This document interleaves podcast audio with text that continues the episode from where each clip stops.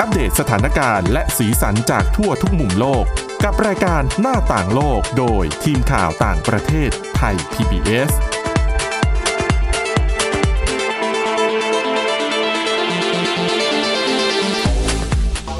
สวัสดีค่ะ คุณผู้ฟังต้อนรับเข้าสู่รายการหน้าต่างโลกกันอีกครั้งนะคะ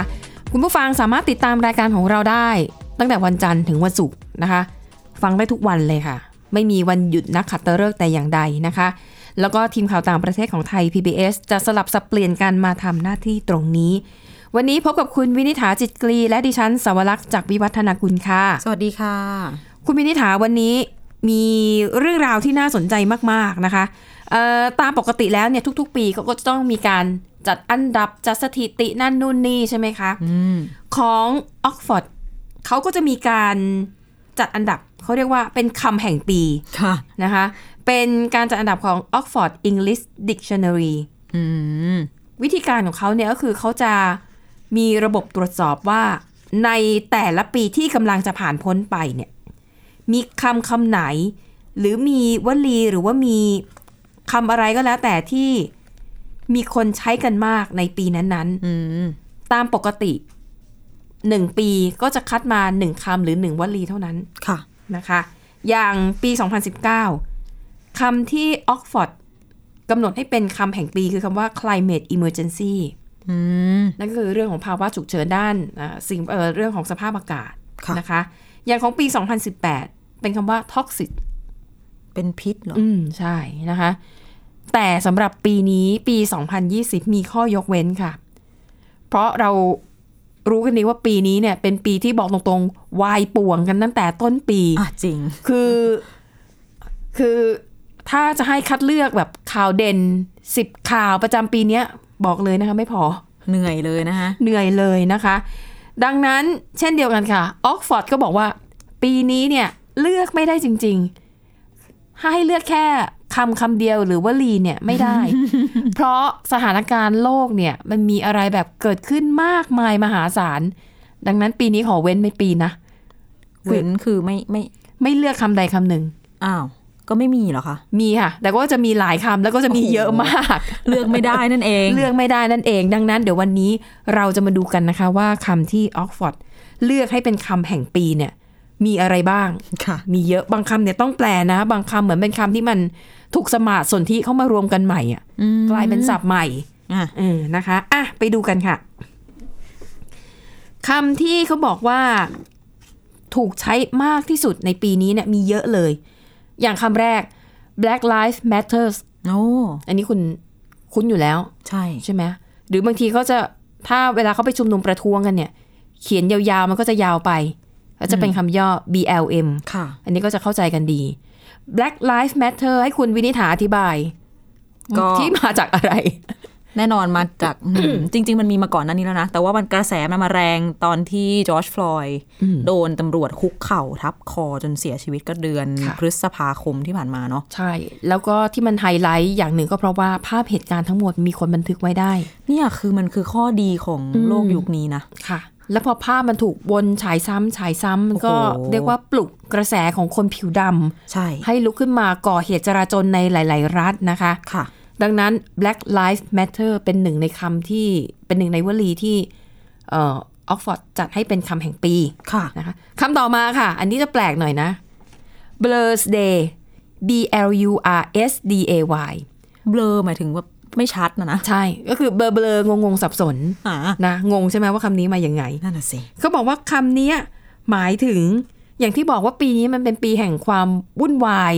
อืม แล้วก็มีเรื่องราวเกิดขึ้นมากมาย จนทำให้หลายคนรู้สึก งุนงงสับสนและไม่รู้ว่า อ้าวเอ้ยวันนี้วันอะไรอ่ะ อ๋อ เข้าใจแล้ว งงตั้งนานว่ามันเบลอเซออเป็นวันเบลอเบลอ ใช่ คือเบลอจนไม่รู้ว่า วันนี้วันอะไรอ่ะ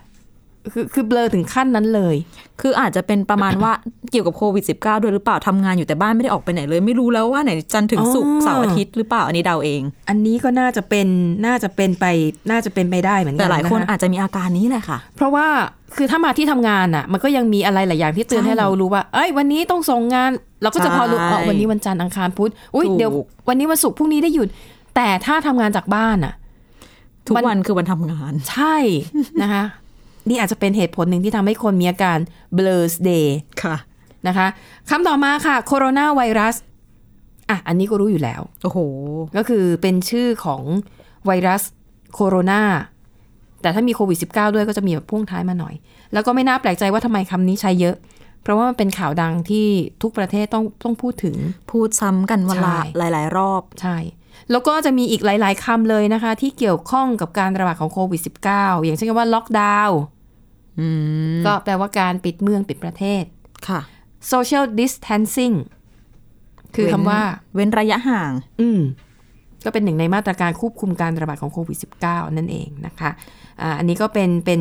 เป็นแค่ส่วนหนึ่งเห็นไหม แค่เฉพาะคำที่เกี่ยวกับโควิด -19 ว่ากี่คำเข้าไปแล้ว ใช่กำลังจะบอกว่าพอฟังคำล็อกดาวน์เอยอะไรเอยอ๋อ เข้า ค่ะ ใจแล้วว่าทำไมออกซฟอร์ดเลือกไม่ได้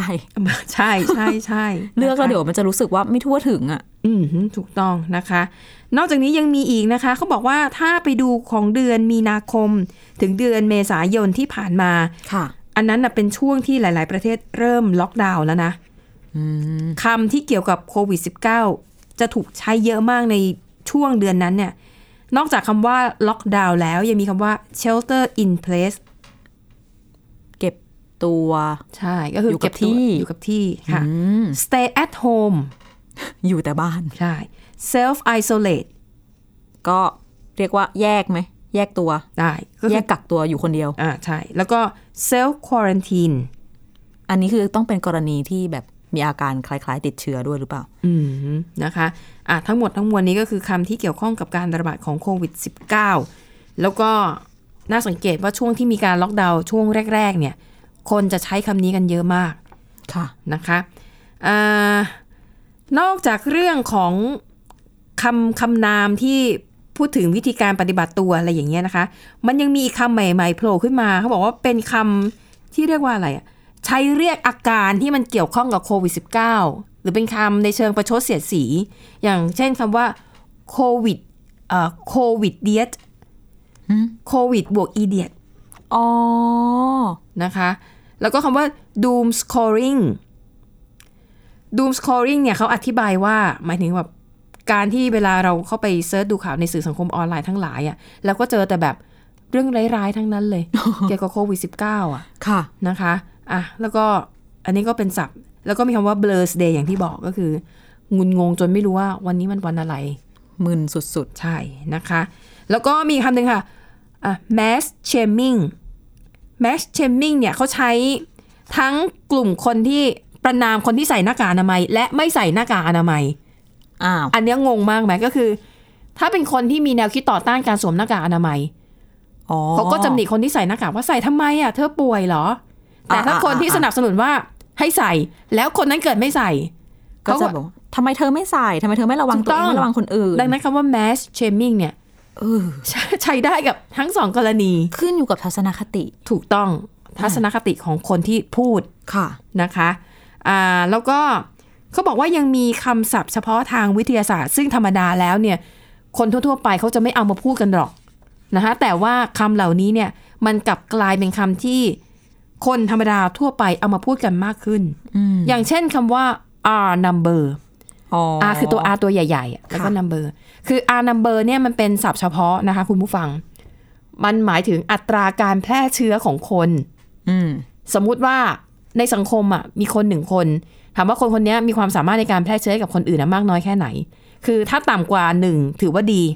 อืม แต่ถ้าเกินหนึ่งขึ้นไปเนี่ยเขาบอกว่า แสดงว่าอันตรายแล้ว แปลว่าคุณหนึ่งคนสามารถแพร่เชื้อให้กับคนอื่น ๆ ได้ ค่ะ นะคะจริงๆ มันเป็นศัพท์การแพทย์ แต่พอมันเป็นข่าวมากขึ้นคนก็เข้าใจมากขึ้นนะคะ อืม คำต่อมาค่ะ flattening the curve โอ้โห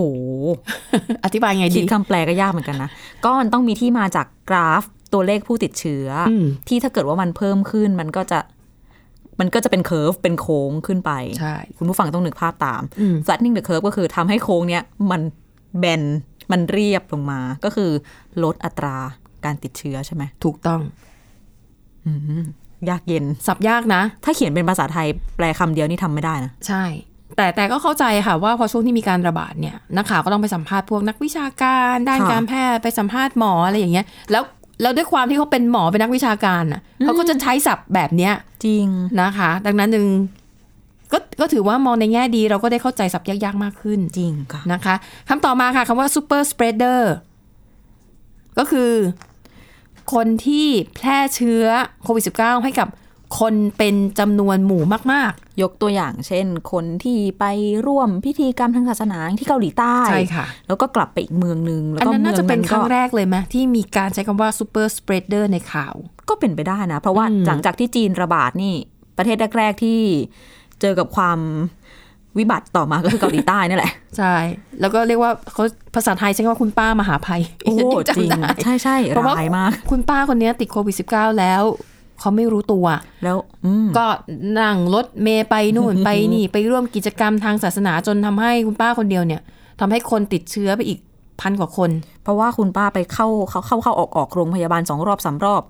ไม่ระวัง ค่ ตัวด้วยนะเต็มเต็มๆนะคะ ใช่แล้วนะคะอ่ะน่าจะเฉพาะเรื่องของโควิด -19 นะคะ แต่ว่าเหตุการณ์การประท้วงที่มีผลสืบเนื่องมาจากการเหยียดสีผิวในสหรัฐอเมริกา ก็บอกว่าเป็นเหตุการณ์ที่ทำให้ถ้อยคำเกี่ยวกับการประท้วงหรือว่าการเรียกร้องสิทธิของคนผิวดำก็เป็นคำที่ติดอันดับเหมือนกัน อย่างที่พูดไปแล้วก็คือ Black Lives Matter นะคะ ค่ะ แล้วก็อีกคำหนึ่งคำยากหน่อยเอิ่ม systemic racism อ๋อโอ้โหอันนี้ก็อธิบายยาก ค่ะ เป็นการเหยียดเชื้อชาติอย่างเป็นระบบไหม อืม แต่จริงๆ มันไม่ได้แปลว่าเป็นระบบอะมันหมายถึงแบบมันอย่างรากลึก จนไปอยู่ในองค์กรรากฐานต่างๆ ของสังคมอะ ใช่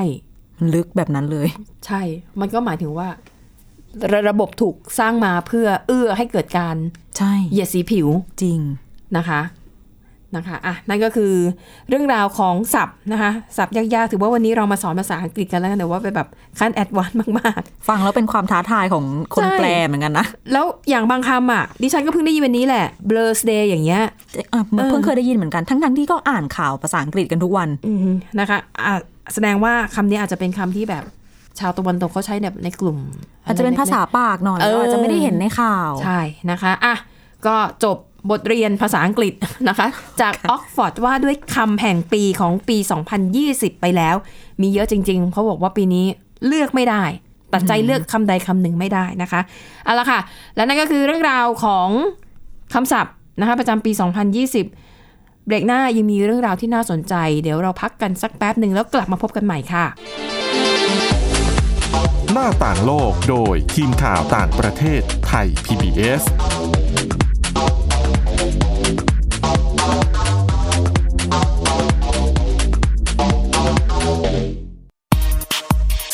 เพราะวิทยาศาสตร์อยู่รอบตัวเรา มีเรื่องราวให้ค้นหาอีกมากมาย เทคโนโลยีใหม่ๆ เกิดขึ้นรวดเร็ว ทำให้เราต้องก้าวตามให้ทัน อัปเดตเรื่องราวทางวิทยาศาสตร์ เทคโนโลยี และนวัตกรรม ที่จะทำให้คุณทันโลก กับรายการ s c i e n t e c h ทุกวันจันทร์ถึงวันศุกร์ทางไทย PBS Radio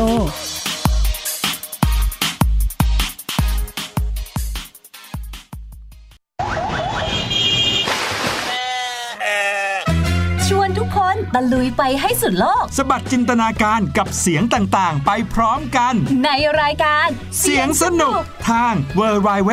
t h a i p b s p o d c a s t c o m และแอปพลิเคชันไทย PBS Podcast แล้วเจอกันนะครับ ช่วงเวลาแห่งความสุข ช่วงเวลาแห่งการเรียนรู้ ยิ้มรับความสดใส ในรายการพระอาทิตย์ยิ้มแฉ่งเย้ พี่เหลือมตัวยาวลายสวยใจดี พี่รับตัวโยงสูงโปร่งคอยาว พี่วานตัวใหญ่พุงป่องพ้นน้ำปู พี่ ด โลมาที่แสนจะน่ารักแล้วก็ใจดี ชวนน้องๆ มาเติมเต็มความสุขสดชื่นสดใส ห้องสมุดใตายทะเลโอ้โหความรู้เยอะมาก และนิทานลอยฟ้าของเราก็มีนิทานที่แสนจะสนุกมาให้น้องๆได้ฟังกันทุกวันเลย อย่าลืมนะติดตามฟังพวกเราได้ ที่เว็บไซต์ www.thaipbspodcast.com แอปพลิเคชันไทย PBS Podcast แล้วพบกันนะครับ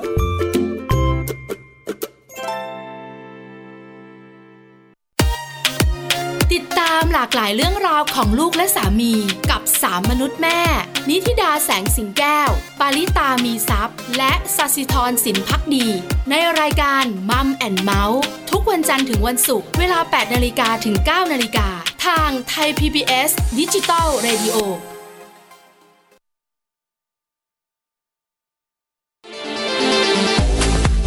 หน้าต่างโลกโดยทีมข่าวต่างประเทศไทย PBS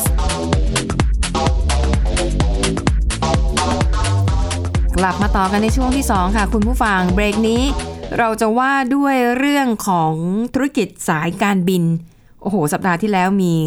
แหมเรื่องราวเกิดขึ้นน่าสนใจทีเดียวนะคะอ่ะไปดูเรื่องแรกนะคะ เป็นเรื่องราวเกี่ยวกับสายการบินคาเช่แปซิฟิกก่อนเอ่อคืออย่างที่เราทราบกันดีว่าอุตสาหกรรมสายการบินทั่วโลกเนี่ยมันมันแทบจะล่มสลายอะ่ะเพราะว่าการระบาดของโควิด -19 นะคะ แต่ว่า เมื่อช่วงสักวันที่ 20 กว่ากว่าๆนะคะของเดือนพฤศจิกายนที่ผ่านมา คาเทแปซิฟิกเนี่ยเขาดีใจมากนะ เพราะว่าในวันที่ 23 พฤศจิกายนนะคะ ตามกำหนดเดิมเนี่ยฮ่องกงกับสิงคโปร์เขาจะเปิดเที่ยวบินระหว่างกัน คือเขาทำเป็น travel bubble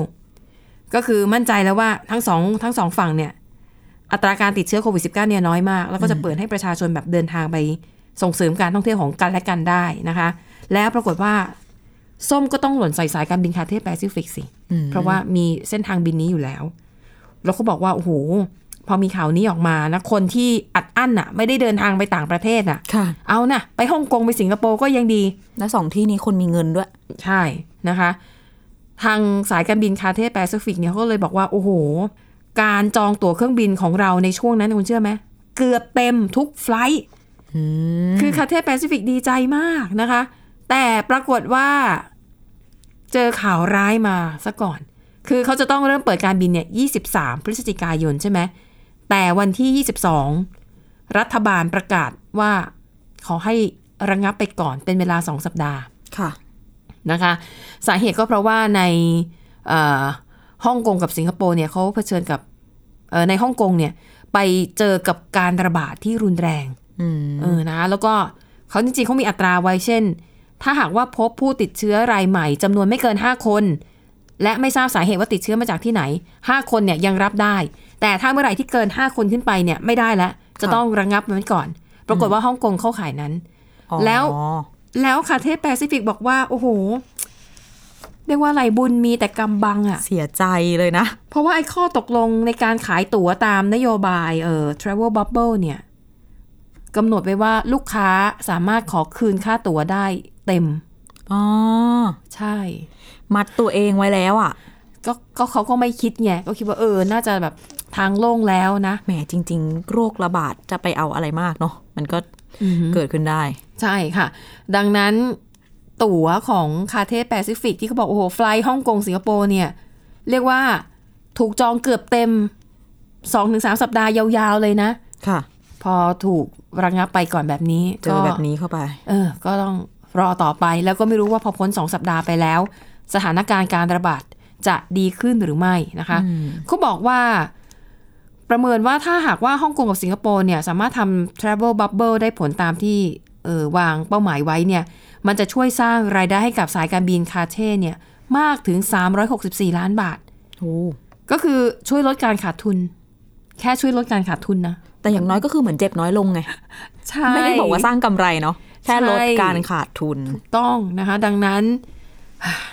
เห็นใจก็รอต่อไป แต่ตอนนี้ก็เป็นอย่างนี้กันทั้งโลกอะค่ะ ต้องทำใจ นะคะ อีกสายการบินหนึ่งนะคะของ British Airways ค่ะ สายการบินนี้ก็พยายามหาทางรอดให้ได้มากที่สุดนะคะ วิธีการล่าสุดของเขาเนี่ยคล้ายกับสายการบินไทยเลย ก็คือขายชุดอุปกรณ์ทั้งหมดที่ใช้บนเครื่องบินนะคะ แล้วเขาบอกว่าขายดีมาก ซึ่งอันเนี้ยจะเหมือนการบินไทยของการบินไทยก็ขายดีมาก ดิฉันก็แย่งเขาไม่ทันเหมือนกัน นะคะอาทีนี้ไปดูนะคะว่าอุปกรณ์ของใช้บนเครื่องบินของสายการบิน British Airways ที่ขายดีเนี่ยมีอะไรบ้างนะคะเขาบอกว่าก็คือขายหมดทุกอย่างอะตั้งแต่แก้วแชมเปญที่อยู่บนเครื่องบินก็ขายแล้วก็พวกอุปกรณ์เครื่องนอน อืม คือถ้าคุณนั่งชั้น business หรือว่า first class เนี่ย เขาจะมีชุดอุปกรณ์เครื่องนอนแบบอย่างดีให้อ่ะ หมอนผ้าห่ม เออถุงเท้า อ๋อ แปร ใช่ งสีฟัน ลืม ยา คิด สีฟัน ไปว่า อะ เขา ไรที่เป็น หนาว เซ็ตอืม เป็นกระเป๋าที่ข้างในมีแบบแชมพูมีดโกนหนวด ใช่ และอื่นๆ ซึ่ ซึ่ ง ง แบบ มักจะเป็นของแบรนด์เนมด้วยนะ ถ้าสายการบินดีหน่อยอะนะ อืม อย่างผู้ชายเนี่ยจะเป็นแบบครีมโกนหนวดแบบเป็นหลอดเล็ก ๆ มาเลยอะ อ่า คือจริงจังอะ แต่เคยเห็น บางที ขย ส ใน บู่ ตลาด เป็น นะ ก้อนๆอะไรใช่ ดิฉันก็ต้องได้อย่างนั้นแหละ เพราะว่าเราไม่ได้ขึ้น business ถู class กต้อง เราไม่ไหวอะนะคะ ค่ะ ของพวกบอกว่าของพวกเนี้ยก็ขายดีมากนะคะอ่ะแต่ของที่เขายกตัวอย่างมาเช่น กล่องเก็บกล่องเก็บอุณหภูมิที่ใช้บนเครื่องบินเนี่ย อืม ขายอันละสามพันบาทบอกอันนี้ขายดี เรียกว่าเป็นเหมือนกระติกเหรอคะ เขาใช้คำว่าอ่านั่นแหละ เอาไว้เก็บเครื่องดื่มแน่เลย insulate box อ๋อน่าใช่แหละ อืม เชิงกระติกก็คือแบบ นะคะ เป็นฉนวนเก็บความเย็นเนาะ ค่ะ แม้แต่ถาดที่พนักงานเขาใช้เสิร์ฟอาหารเครื่องดื่มให้เราบนเครื่องบินก็ขายด้วยนะคะ ราคาก็ประมาณ 5 อัน 400 อืม อ่านะคะ แล้วก็อะไรอีกที่มันดูแล้วมันน่าสนใจนะคะ อ๋อเขาบอกว่ามันมีนี่ เป็นชุดจานชามที่ออกแบบโดยวิลเลียมเอ็ดเวิร์ด เป็นจานแบบครบชุด มีทั้งจาน มีชามซุป มีถ้วยกาแฟ มีจานใส่เนยอะไรกระจุกกระจิกแบบแบบสไตล์ชาวอังกฤษนะนะคะ เขาบอกว่าขายทั้งเซตเนี่ย ประมาณ 1,600 บาท อืม แต่อย่าลืมมันคือของมือสองที่ผ่านการใช้งานมาแล้วไง มันไม่ใช่ข อ๋ อ อง ใหม่ อ่ะนะคะอ่ะอันนี้ก็แบบเป็นของที่เขามีขาย แต่เขาบอกว่าของที่แปลกแปลกแปลกที่สุด ก็คือ มันเป็นไอ้ตู้รถเข็นน่ะ